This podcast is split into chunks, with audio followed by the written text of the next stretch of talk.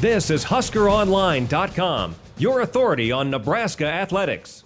Yeah, it, I felt good, you know, kind of going no pads, just getting back into it. Uh, yeah, it felt good to, to, get the legs back and be sore tomorrow, but we'll feel good going later on this week. Uh, effort was great. I think they some some of the guys who were a little nicked up. I think were healed up a little bit this week, you know, from the week off. But uh, you know, they were doing things we asked them to do during break, and you know, getting workouts in themselves. And I think they uh, they did okay today. You know, I always say we have got to keep getting better, or look at the tape and clean it up. You get the offense out here in shorts and shirts, and you know they get they get tagged in the backfield. You know, they run their little 10 yards and they think they got something. So you know, we got to put some pads on them and let them know let them know what the deal is. And welcome here to another edition of the Husker Online Show. Sean Callahan, Dan Hoppen, Robin Washut, and Nate Clouse as uh, we are back in full swing with spring practice. Nebraska hit the field on Tuesday after their 12 day spring break layoff, and uh, they'll, they'll have a Thursday practice, obviously, then a Saturday one. And um, you know, as Nebraska gets back on the field, I mean, there are a lot of questions. They had six practices before the break. They'll have eight before the red white game. And I think the thing we've all talked about is we really haven't seen much. I mean, it, has been very kind of introductory, very basic um, when when you watch practice right now, and and that's really what we're all going to be looking for. But in general, we'll start. I'm to start with you, Robin. What, what what are some of the things that have jumped out? What are you What are you going to be watching closely here as they get on the field here for the second half? Well, like you mentioned, not a whole lot has jumped out. To, to be quite honest, just because they really haven't played much of any live football, especially from what we've been allowed to see. So going forward over these, you know, this back end uh, of spring ball, I want to see just what this actual team looks like playing football. I want to see the offensive and defensive lines go, you know, full go and full pads. I want to see the running game, how it actually looks when people are actually tackling to the ground. I want to see how the quarterbacks respond to a live pass rush, and uh, you know, just, just basically see what you know. Oh, and more importantly, the tackling. You know, we've talked all mm-hmm. about this new rugby style tackling that uh, supposed to, you know, kind of revolutionize their whole approach to to tackling, and we haven't been able to see it yet because they aren't tackling. So it's it's uh, other than that, yeah, it's been a really strange start to spring, just because you know it, there's hard to get really any solid takes. Uh, just because it hasn't been, you know, real 100% football yet. And I, I think that's a great point, Rob, with the whole tackling thing. You know, there are kind of two sides to that coin. First, you know, you don't want to just go out there and, and be using this new tackling style before you kind of have the basics down and have all the technique down. But at the same time, if you're going to be doing this in a couple months, you actually got to go out and make some contact with guys. So I think now is kind of the time where they got to start ramping that up and let these guys actually get to practice it in live situations. Yeah, and a perfect example of that was the other day when Mark Banker was talking about Aaron Williams, who came back for his first practice earlier this week, and uh, they asked him how he was adjusting because you know he hadn't participated in any of that, you know, this new style of tackling. And uh, Banker flat out said he was terrible at it. and, you know, uh, so it's it's clearly a transition for these defensive mm-hmm. players about kind of, you know, Nate Gerry said, I've learned to tackle one way for the last 20 years, and now I'm trying to completely reshape it. But uh, well, so that's why I'm curious why they haven't incorporated more live tackling than they have been already. You're listening here to the Husker Online Show as Nebraska back in the full swing here off of spring break. Some guys came back from injury. You mentioned Aaron Williams. Uh, at this point, maybe a projected starter at safety. I, I, think there's still some questions. Antonio Reed could factor in. Kieron Williams, uh, we don't know. Uh, Stanley Morgan Jr. back as well after missing most of the first half. No Jordan Westerkamp, and from all uh, signs, it, it looks like he could be headed for surgery over in Germany on his uh, sports hernia groin injury. So uh, that's unfortunate, but luckily the recovery on that, Nate, is a lot better than it used to be. I remember in our early days around the program, if, if you had that sports hernia surgery, it was dang near career ending. Yeah, a lot of times it was career ending. You know, you look at Laney Hopkins as a guy that had a promising career come to an end because something like that that was always just kind of a reoccurring problem. So now with that surgery, you know, guys are able to come back in a matter of weeks instead of months, and and you know, kind of keep your fingers crossed. I hope that it didn't happen again. So I, I think that's a good sign that Jordan Westerkamp's getting that taken care of now and will be healthy for uh, fall camp. You're listening here to the Husker Online Show as Nebraska back at it, and you know one of the other storylines that's really taken over the spring has been recruiting um, with the presence of Keyshawn Johnson Jr. and now Tristan Gebbia. Uh, they were both at practice uh, for kind of a surprise visit Um, and and you know these guys. I'm going to start with you on this, Nate, because you have been kind of the um, official beat reporter of the Calabasas guys um, with the exclusive interviews you've been able to pull throughout this process. Um, were you surprised those guys? made another trip, and now Keyshawn Johnson Jr. is going to be at the red white game as well, um, which that wasn't going to happen. Uh, what did you make of this week's trip to Lincoln with these guys? Well, I wasn't completely surprised because when Tristan Gebbia visited on March 7th, he told me, yeah, and you know, I'm going to be taking some trips over my spring break in Nebraska. Is a possibility that I get back to Lincoln, and uh, at that point, obviously, it hadn't been set up, but all of a sudden, uh, Keyshawn Johnson Jr. commits last week, and then over the weekend, Tristan Gebbia decides, yeah, I'm going to be, you know, heading out to Nebraska during the middle of the week. I want to see what it's like to be a regular student athlete, you know, maybe sit in on some classes and get a better feel as his, you know, whole decision making process is starting to come to an end here. And then all of a sudden, Keyshawn Jr. says, hey, I want to come along. I love Nebraska. So uh, he tagged along, and and uh, the two of them came out for a couple days. The visit went extremely well. Tristan Gebbia actually said it was um, his best overall visit that, that he's been on. So, um, you know, maybe the one troubling thing is is that he's going to visit uh, Ole Miss this weekend. Still taking that trip out there. He's in Oxford right now, actually. But the good thing that always is, gets people nervous. I mean, I, Yeah. we're not even going to go there.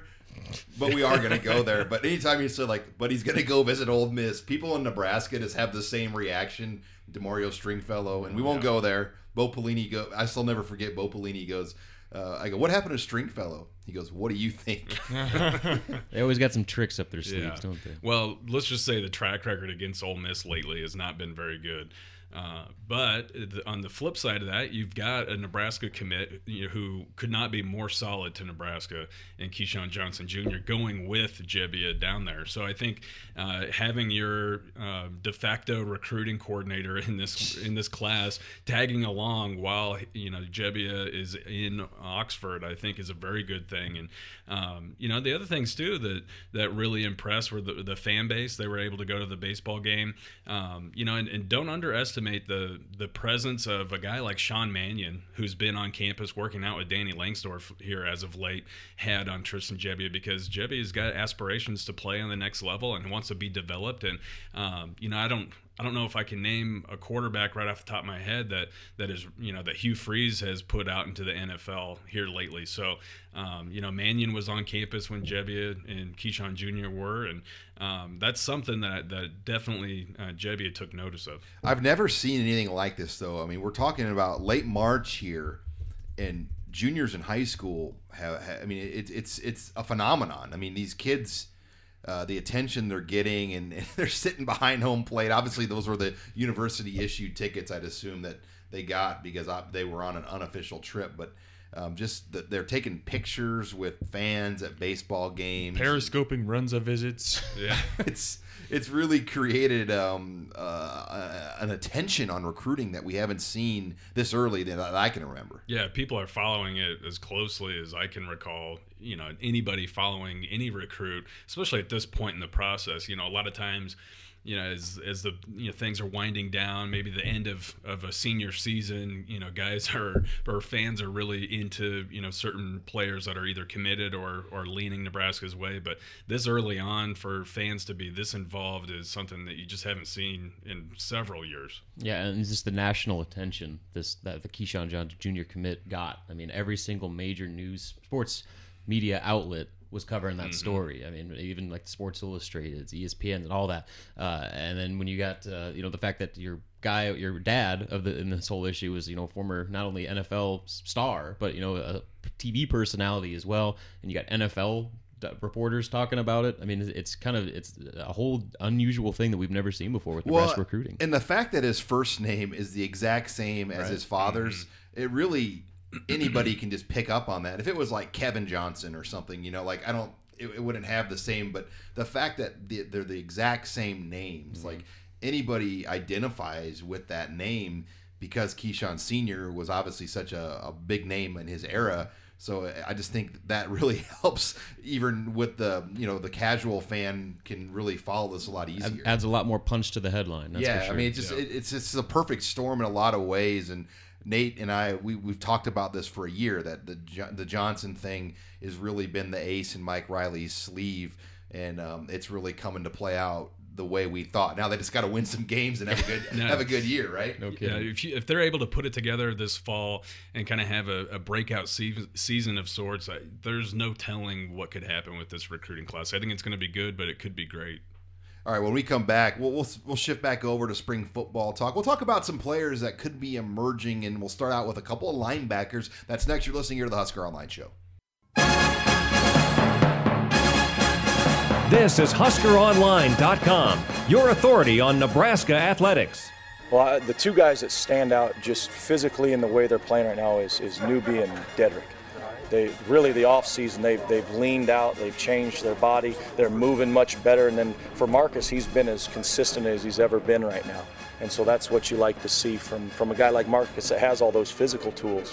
When he can become that consistent football player, he's a guy that can make a big impact.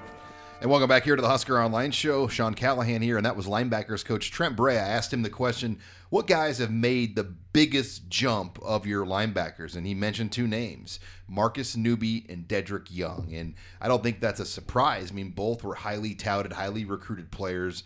Uh, Dedrick Young, you know, played as a true freshman, had a great true freshman year, and he's made those offseason gains. It's his second spring.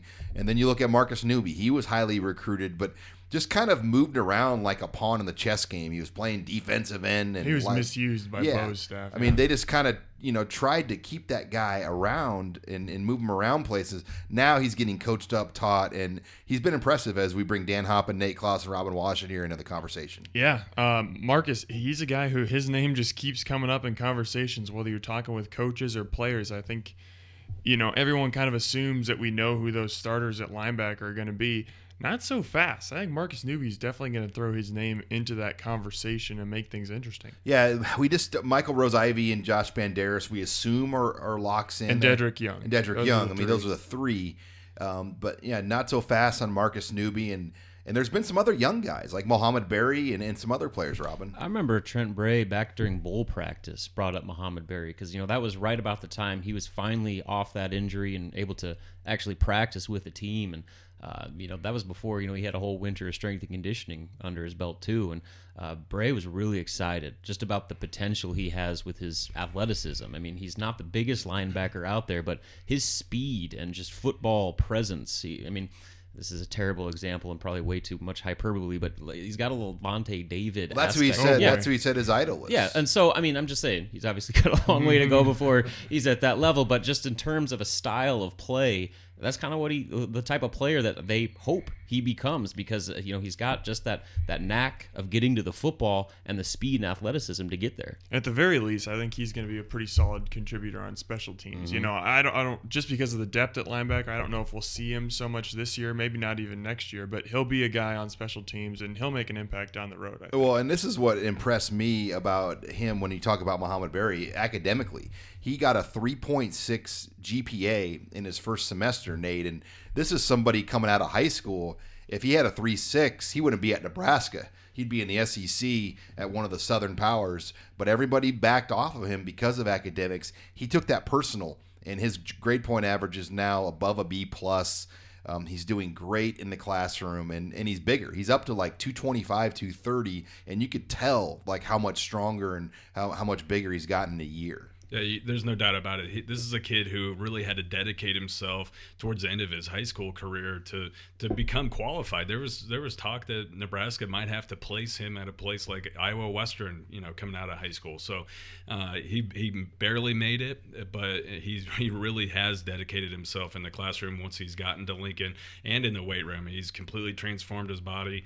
Um, you know, he and Tyrin Ferguson kind of came in on the skinny side of things, and now are looking more like Big Ten linebackers. And I think both these guys, as mentioned um, before, could make a huge impact on special teams and and clo- you know slowly creep their way into seeing time on the field. And Nate, when you said they almost had to send an Iowa Western to JUCO, the survival rate of a guy doing that route is pretty slim. You don't see a lot of guys go to the JUCO and come back. For, I mean, I would say maybe 25% of the time, if that, If they, that. they come back to the original place they signed because a lot of times they don't end up being the player you thought they were going to be. If they make it out of the JUCO, then you back off him. So who was that running back? Uh, Mosley, Speedy Mosley. Or Lorenzo Stewart. Lorenzo Stewart, yeah, Lorenzo Stewart. You know, he went to Iowa Western, still struggled with academics there, but it was going to be unlikely that Nebraska ever even got him had he finished out his career there. And that's the thing. A lot of times these guys go to junior college and they they either don't end up becoming the player that you think they're going to be,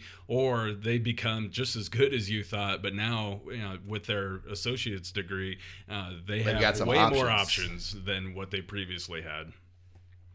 Dan, do you have something? Oh well, I, I was just going back to kind of what we were talking about with Tyrin Ferguson and and uh, you know Mo Barry putting on some weight. I think this is a good chance to shout out Mark Philipp and Oh, the yeah. job. Polly Swag, baby, on Twitter. Yeah, the job that he's done um, with this strength and conditioning, especially on the defensive side of the ball. I mean, you look at Alex Davis; he's put on you know a really healthy 30 pounds.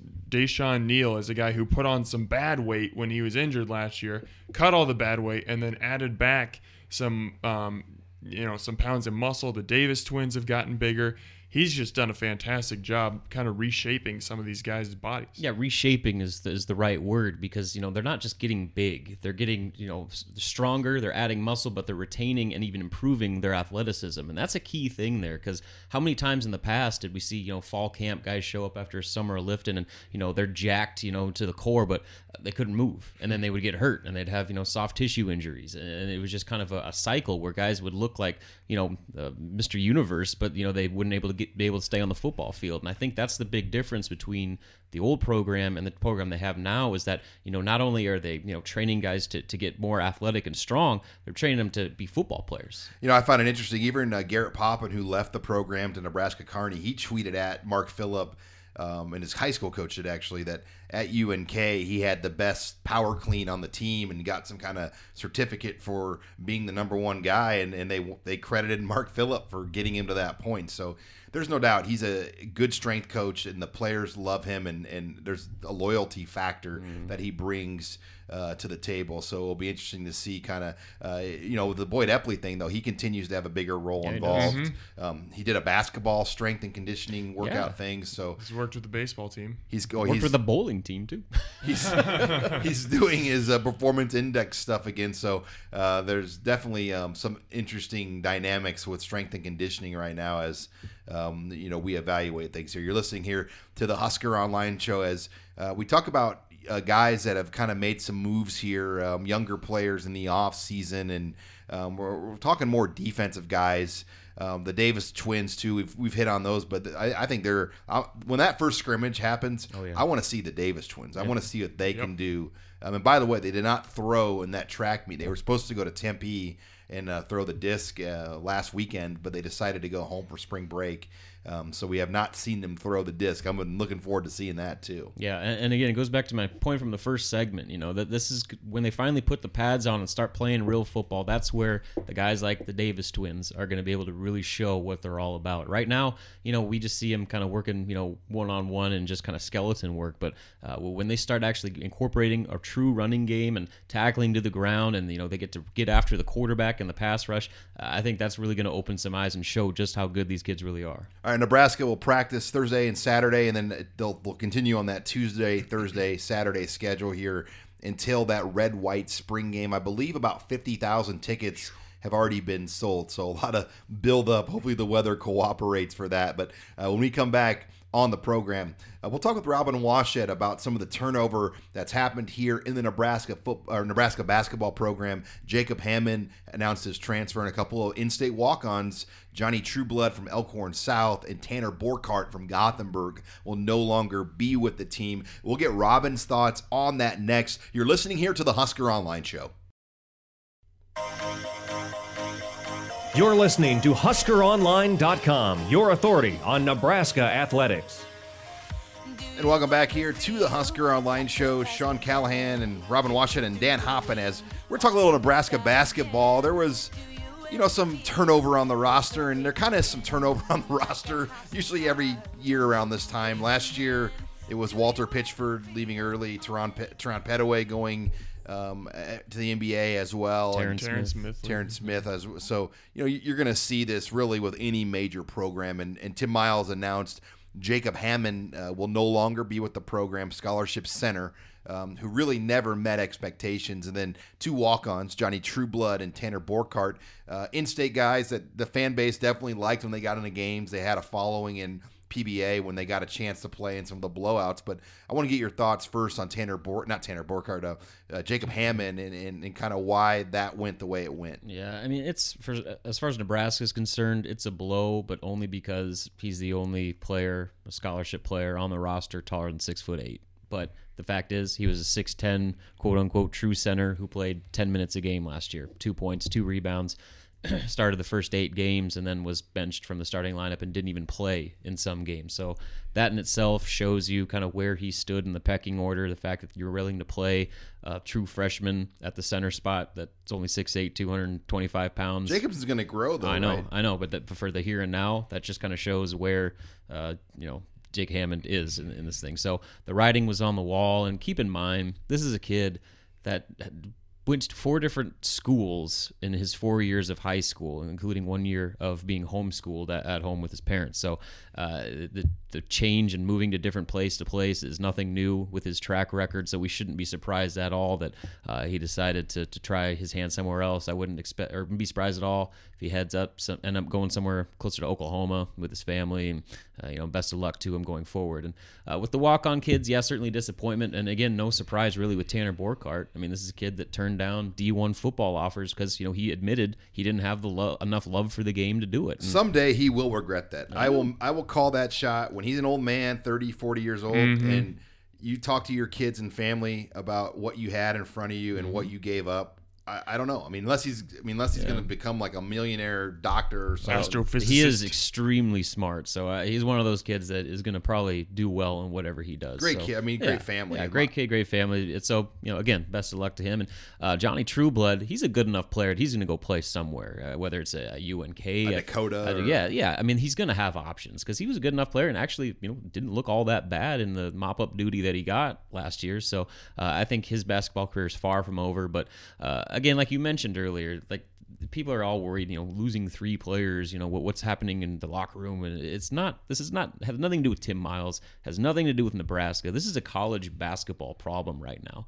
Uh, last year, the transfer list was over 750 names, an average of over two players per team across all Division One were leaving every season Walk-ons and scholarship or just scholarship? scholarship. And so you look at the transfer list last year, yeah, 750 names. Already, the guys Jeff Goodman and uh, Jeff Borzello from ESPN just put out their uh, you know transfer list, which is what most people go by. It's already over 300 names, and the season isn't even over yet. That means they're on pace to be over 800 transfers.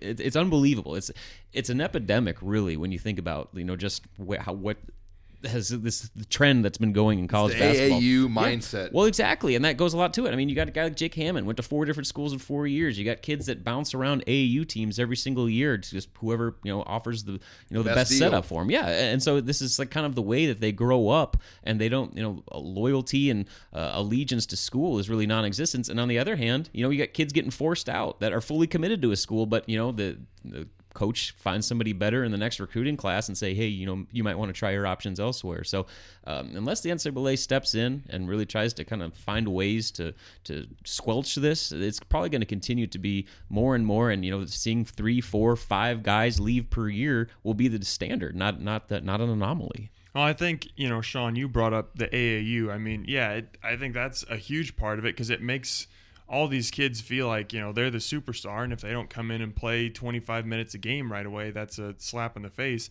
But also, when you're playing AAU, I mean, you're playing. I don't even know how many more, like 40, 50, 60 more games every year. And then, you know, plus your high school season. Then all of a sudden you come into college and co- the, your college team might ask you to redshirt or they say, hey, we want you to play a, you know, uh, a, a, par- a partial role. You're playing 15 minutes a game. You're mm-hmm. going to, you know, rebound, block shots. Guys don't want to hear that. They don't want to do that. They want to play. And I think that the fact that that's kind of become the culture now that's kind of what's played into this huge transfer rate. But bringing back to Nebraska, Nebraska really, I know some, Robin, you mentioned it, some fans are kind of up in angst about this. Nebraska's turnover rate, I would say, is far lower mm. than at a lot of other major schools. Yeah, I mean, look at Ohio State. Just keep it in the Big Ten. Their 2015 recruiting class was a five man class that was rated top five in the country. They now have one player remaining from mm-hmm. their 2015 class. That just shows. I mean, this Michigan State has lost two guys already. Michigan has lost two guys already. It, it's it's again, it's this has nothing to do with anything happening with Nebraska. This is a college basketball situation that again is becoming the new standard of guys leaving, you know, year in year out. Well, last year to me was way more alarming. You had Walter Pitchford Yeah. declare for the, That the was- pros. I mean, come on. that was a weird I saw him at the. Henry Doorly Zoo last month when I was with my two-year-old and wife.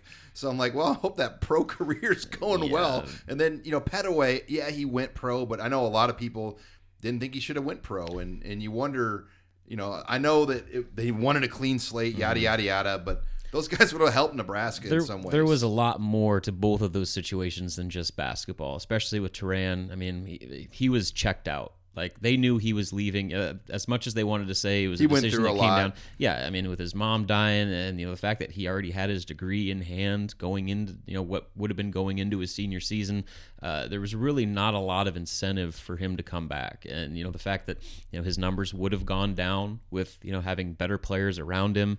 Uh, you got to wonder what his stock would be because that that was what you know made him an appealing prospect. The fact that he's averaging close to 20 points a game. Well, he's not going to do that with Andrew White and Shavon Shields and Glynn Watson. I mean, there's there's too many other players around him. So uh, and then Walter Pitchford. Yeah, that that was kind of a, a, a deal where I think Nebraska was happily uh, willing to let him go. He, he was not a good locker room guy, and uh, it was just a, a bad fit. You know, he never became the player they wanted him to be. He had the so- one beautiful year though, baby. he did, he did, and you know he had his games. You know, like the upset against Michigan State, where you know he had a career day. But anyway, we'll get off talking about Walt's Pitchford. Let's talk about real fast because we don't have a lot of time. Um, recruiting. How many guys are they going to take, Robin? I mean, Well, what- right now, two open scholarships, and again, with the way things are, I wouldn't be surprised one bit if another spot opens up. Uh, I'm not going to say any names, but you could probably look at the you know season stats and figure out you know what are the likely candidates. Uh, but yeah, so right now, two spots. You're probably looking at a big, maybe another big, if depending on how many, if they get another spot, and then maybe another point guard. Because right now you have Glynn Watson, uh, Bakari Evelyn, and Tai Webster as your really your, your three point guards, and two of those guys you could argue are combo guards, not true points. So that's what, what they're looking at right now, and uh, you know the idea is to at least get one, if not two bigs for next year. All right, when we come back, we're going to shift over to Husker baseball. Nebraska baseball is on a toward win streak here. Uh, they took care of Creighton, and uh, they have a big conference weekend now with Illinois. We'll get Dan Hoppen's thoughts on that next. Here, you're listening to the Husker Online Show. This is HuskerOnline.com, your authority on Nebraska athletics. I'm just seeing the ball and putting good swings on it. I've been getting good pitches ahead, and I haven't missed them. So um, hopefully that continues. But um, just seeing the ball hit ball. He's a line drive hitter with you know power, and you know line drives went out. But again, when he's feeling good and, and seeing the ball well, and, and you can just tell by his takes that he's seeing the ball well. Uh, guys can he can do things at a different level. And welcome back here to the Husker Online Show. That was Nebraska head coach Darren Erstad and Ryan Boldt after Nebraska's 8 to 2 win over Creighton on Tuesday night at Hawks Field, Haymarket Park. Nearly 6,000 on hand as uh, the bandwagon, man. People are jumping on it. you know, there was that point where Nebraska was 3 and 6, Dan. Uh, they are now uh, 17 and 7, I believe. Yes, they've won 14 and 15 and eight straight. which very you know you're very optimistic when you look at this team right now but then there's the guy from last year that will say well wait a minute. They were 23 and 7 last year at this exact same date. Um, what's your take on this team compared to last year? Do you like it? Do you see more potential um, as they get into the big ten schedule? I think this is a better team than last year. I think I said all along I thought that the overall talent of this team was probably the best of Darren Erstad's tenure. Um, I a lot of it was so young I didn't know if it would come through right away, but it is. It, it's playing well right now. I will put the caveat on there that Nebraska's schedule over this winning streak has not been all that tough. They've They've had a couple games against some decent teams. Um, Loyola Marymount's RPI is at least respectable. And Yes. to take four in a row from that team in March was a pretty good series win. and I'm not arguing it. That that was a very good series win. But I, what I'm trying to say is the schedule hasn't exactly been filled with a bunch of giants, um, and it's not going to be for the next couple weeks. Nebraska they get Illinois this weekend, and then uh, Northwestern next weekend. None of those two teams are very good either. So Nebraska's got a chance to really kind of stockpile some wins here and start building a postseason resume. And what's unique about the Big Ten is you only play 24 league games. Uh, Very weird, yeah. A lot of leagues play 27, maybe even 30 league games, but um, that's only 24. So that means every win is pretty valuable. Um, you know, the magic number to win the Big Ten, and we're getting far ahead of ourselves here, though. If you get to what 17, 18 league wins, um, you're going to be in pretty good contention to, to win the whole thing. And they've got a chance, Dan, over these next two weeks to maybe get off to a seven and two, eight and one type of start. Yeah, I think especially after you sweep Purdue on the road, I think yeah, seven and two over these over the first three series. fair. I think that would be probably. I don't want to get too hyperbolic here, but that would almost be like the low point.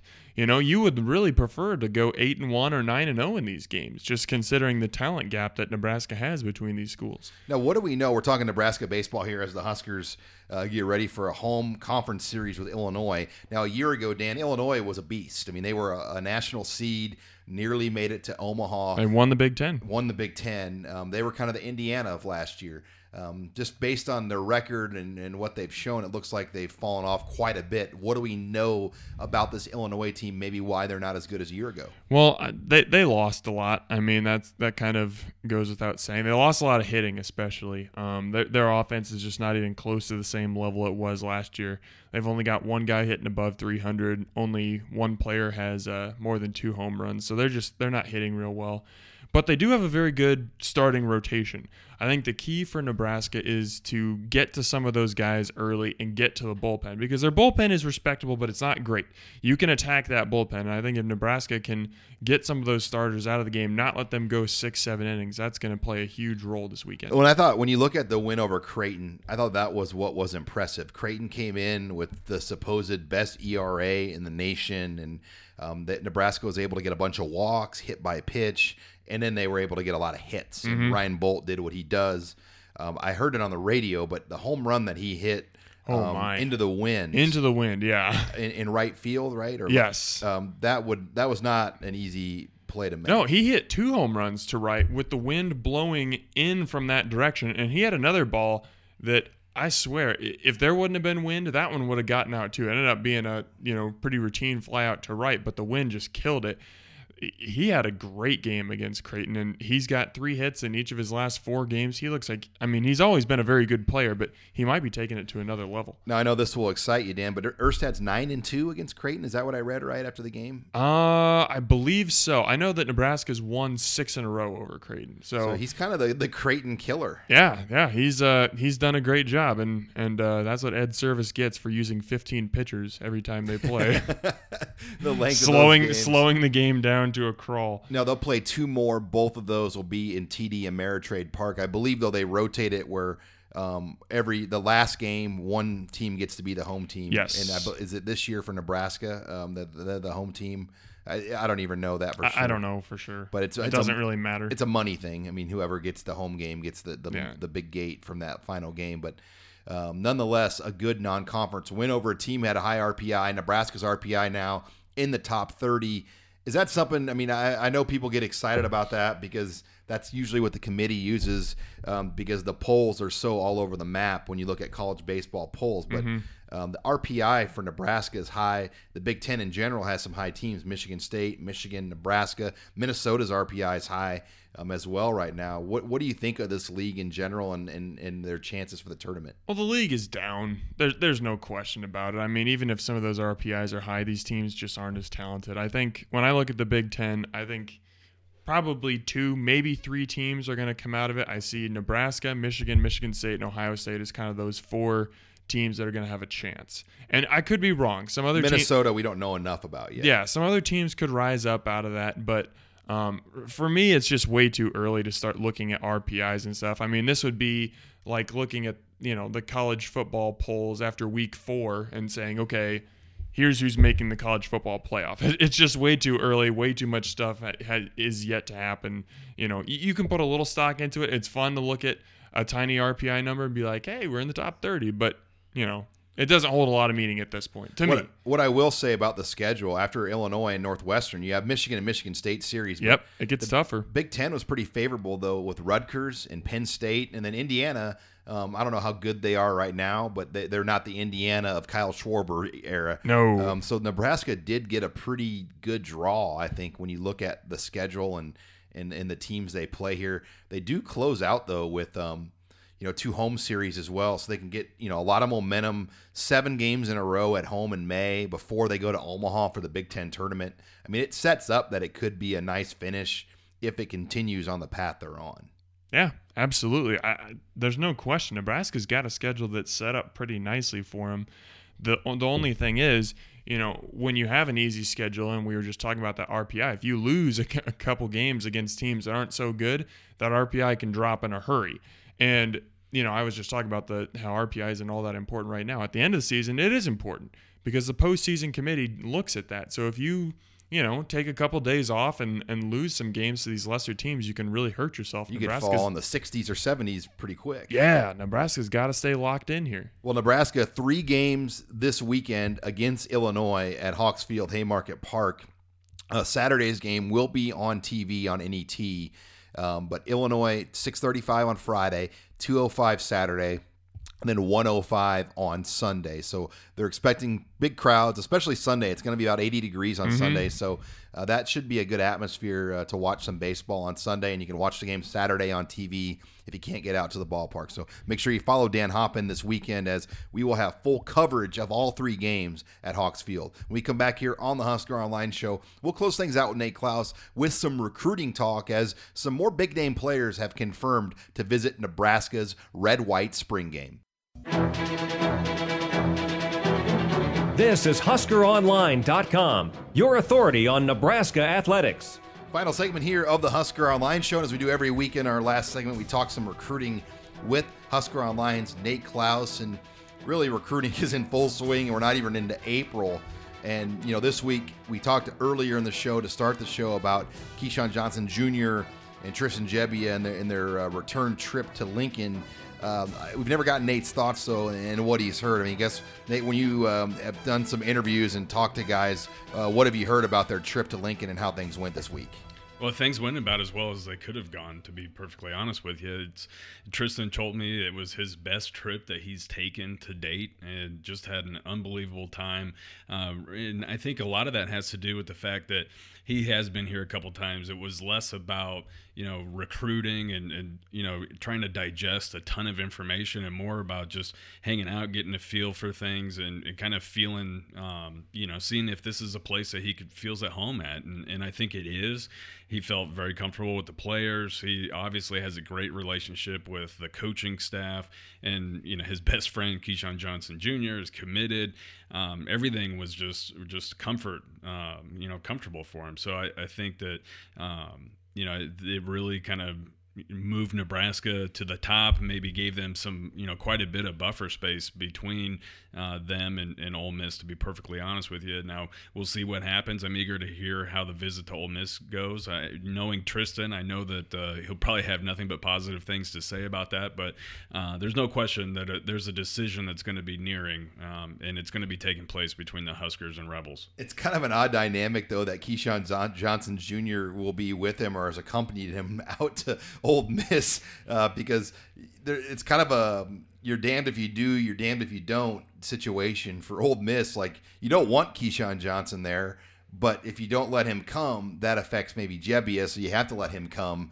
so you know it's it's kind of a good strategy, I guess, for Mike Riley to send his. Um, uh, smart bomb or whatever yeah. you want to call it on the trip with Gebbia. Well, it is a very difficult position to be in if you're Ole Miss because uh, you can't tell the you know one of your top quarterback prospects that he can't visit your campus with his best friend um, you know, you know that there's no chance that that Ole Miss flips Keyshawn Jr. and that Keyshawn Jr. is trying to actively recruit Gebbia to Nebraska to join him, and is going to be in his ear the entire visit, saying, "Hey, um, Nebraska's better in this respect," or or you know that what they're telling you about you know Ole Miss is garbage or whatever. You know, he's going to be in his ear recruiting uh, to Nebraska and, and kind of shooting down or poking holes in everything that that Ole Miss is is kind of feeding to uh, to Tristan. But that's the way it is. You can't you can't tell him to that he can't visit your campus. So. Now, was Rich Gebbia was he from Mississippi?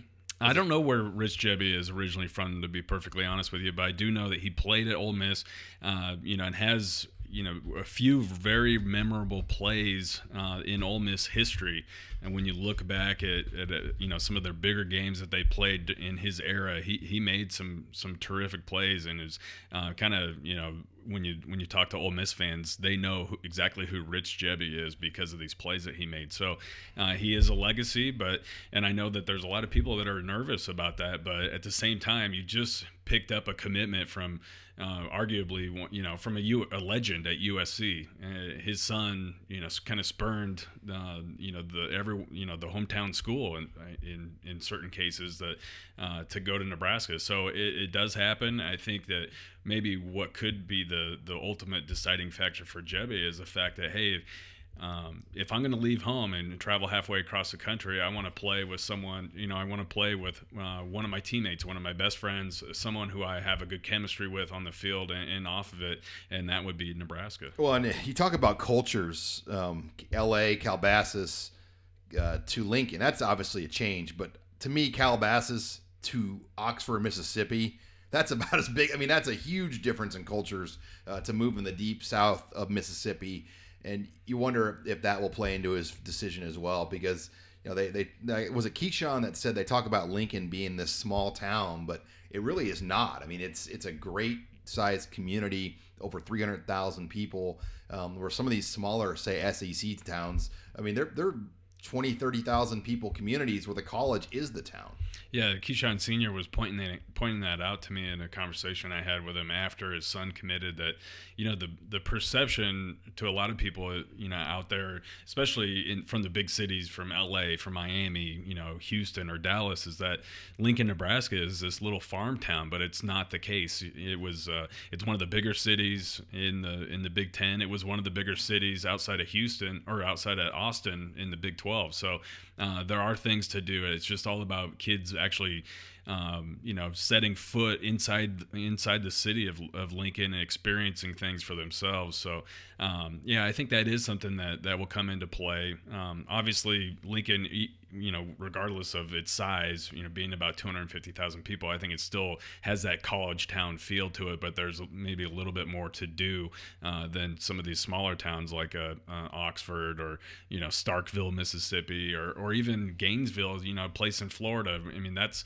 it's not a huge, huge town or a city per se. I'll say this in Lincoln, Nebraska, in the last year or two, we've had Blake Shelton, Carrie Underwood, Lil Wayne, and Jay Z concerts. I, I guarantee you some of these smaller SEC communities um, have not had anything close to No some way. of the things that Lincoln has had, and, and obviously the, the football facilities and everything they have to offer. Uh, you're listening here to the Husker Online Show. Sean Callahan and Nate Clouse wrapping things up with recruiting and um, the spring the spring game, the red white game. Um, it's definitely picking up steam. Keyshawn Johnson Jr. did announce that whatever trip he had planned will not be happening. He will be at the Red White Spring Game on April 16th, uh, which is huge news for Nebraska uh, to get him there at the game. But uh, Nate, you reported some other guys that will be here. Yeah, there's going to be a handful of visitors. So far, we've con- we've confirmed close to ten guys that have offers that plan on being uh, at the spring game, which I think at this point in time is is well ahead of where where they were at last year in terms of just offered players. Uh, but there's a heavy California feel with all this. When you talk about Keyshawn Johnson Jr. now going to be on campus, he had a, um, months and months ago had bought tickets to Coachella, which was a big concert uh, and over a, over a week long event out in California. Um, you know, and then it and then it came up that it was during the same weekend as a spring game, but now uh, he's he's selling those tickets. Is going to be in town, uh, and I think there's a, a, lot of California guys that are coming up um, that know him. Jeremiah Hawkins is another wide receiver out of California. Chris Hawkins, his brother. No, uh, oh. this is a different a different Hawkins. Okay. Um, he's from Buena Park, California. He was actually he got offered after the the LA satellite camp last summer. Uh, he's going to be in town. Athlete Nick Pickett uh, from Los Angeles Salesian, um, who's very close with uh, with Keyshawn and all those Calabasas guys, is going to be uh, visiting. Maurice Bell out of uh, Murrieta Valley, California, uh, another wide receiver that's going to be on campus and visiting. Obviously, you've got Javon McQuitty out of Columbia, Missouri, that'll be here. Um, Dalton Keene is a is a tight end you know, out of Colorado that Nebraska was one of the first schools to offer. Kind of a you know traditional tight end H back type of guy that that they really like. 6'4", 220 pound kid uh, that's going to be visiting. Uh, has gained a few you know handful of offers uh, actually from uh, Virginia Tech. Uh, you know the Colorado schools. I think uh, Virginia could be getting close to, to offering as well. So um, he'll be on campus along with in-state offeree Austin Allen, the big 6'8", 220 pound tight end down the road there at Aurora. I think that'll be good to get him on campus. Um, and then you've got an offensive tackle, Blaise Andries. Uh, from Minnesota, who's the top player in the state of Minnesota that'll be coming down. And uh, that's obviously a big visit there when you talk about need at offensive tackle and then just recruiting, you know, trying to pluck those those top players in the 500 mile radius. I think it's important uh, to continue to do that. Even though you have a lot of momentum going on out in California right now, uh, it's still important to, to kind of you know keep things keep plucking guys out of this area as well. The second FBS offer went out in state this past week as well. Rudy Stoffer from uh, Kearney, kind of a sleeper offensive tackle prospect, was offered by Wyoming. Um, so that that was kind of a, a, guy I think Nebraska needs to, to keep tabs on. Uh, we we both agree though. Um, um, that our boy out of Norfolk, um, uh, Logan Strom. Logan Strom is going to. Uh, I, I think that's going to be the stock that I would invest on as somebody that could yeah. really get some offers here um, on the in-state front. There's a number of guys. I mean, we're looking at over 20 kids this year that will sign in Nebraska FBS or FCS, which is a great year. Great year. Um, within the in-state, it could be closer to 25. And if you counted Brock Bando and um, Cordarius Bailey, if they were still here, I mean, this would even be a better year. Mm-hmm. So uh, unfortunate. You mentioned satellite camps too. Um, you know, Nebraska still hasn't released the dates, um, but you know they have moved them up earlier this year. We know that they're going to do them the first week of June, and I was talking to Trent Bray about that on Tuesday, and he said one of the reasons why they did that is uh, they found that if they have them later in the month, a lot of kids run out of their camp budget money and and whatnot. So they would rather have them in the front of the month instead of the back of the month because they think that could potentially help attendance and the weather. It's a little bit cooler. Uh, you, you, know, you go down on June 20 something in Atlanta. Um, it's going to be a little bit warmer probably than what it mm-hmm. might be on June 5th. So um, you know, it's it's a lot of different strategy, but hopefully we'll we'll know more on the satellite camps. Yeah, that makes a lot of sense to to rearrange that schedule like that, and uh, and it's nice to see that you know they're they're getting all their ducks in a row here leading up to that you know hearing that decision that's going to that's supposed to be coming down from the NCAA at some point in April, but uh, at this point it looks like everything's going to be a go. Um, it, will be interesting to see uh, if they switch up any of the cities uh, compared to last year's schedule or not. Well, lots to keep tabs on here uh, as Nebraska uh, with recruiting in the red white game. But that wraps it up here for another edition of the Husker Online Show. Thanks again for joining us this week on HuskerOnline.com, your authority on Nebraska athletics.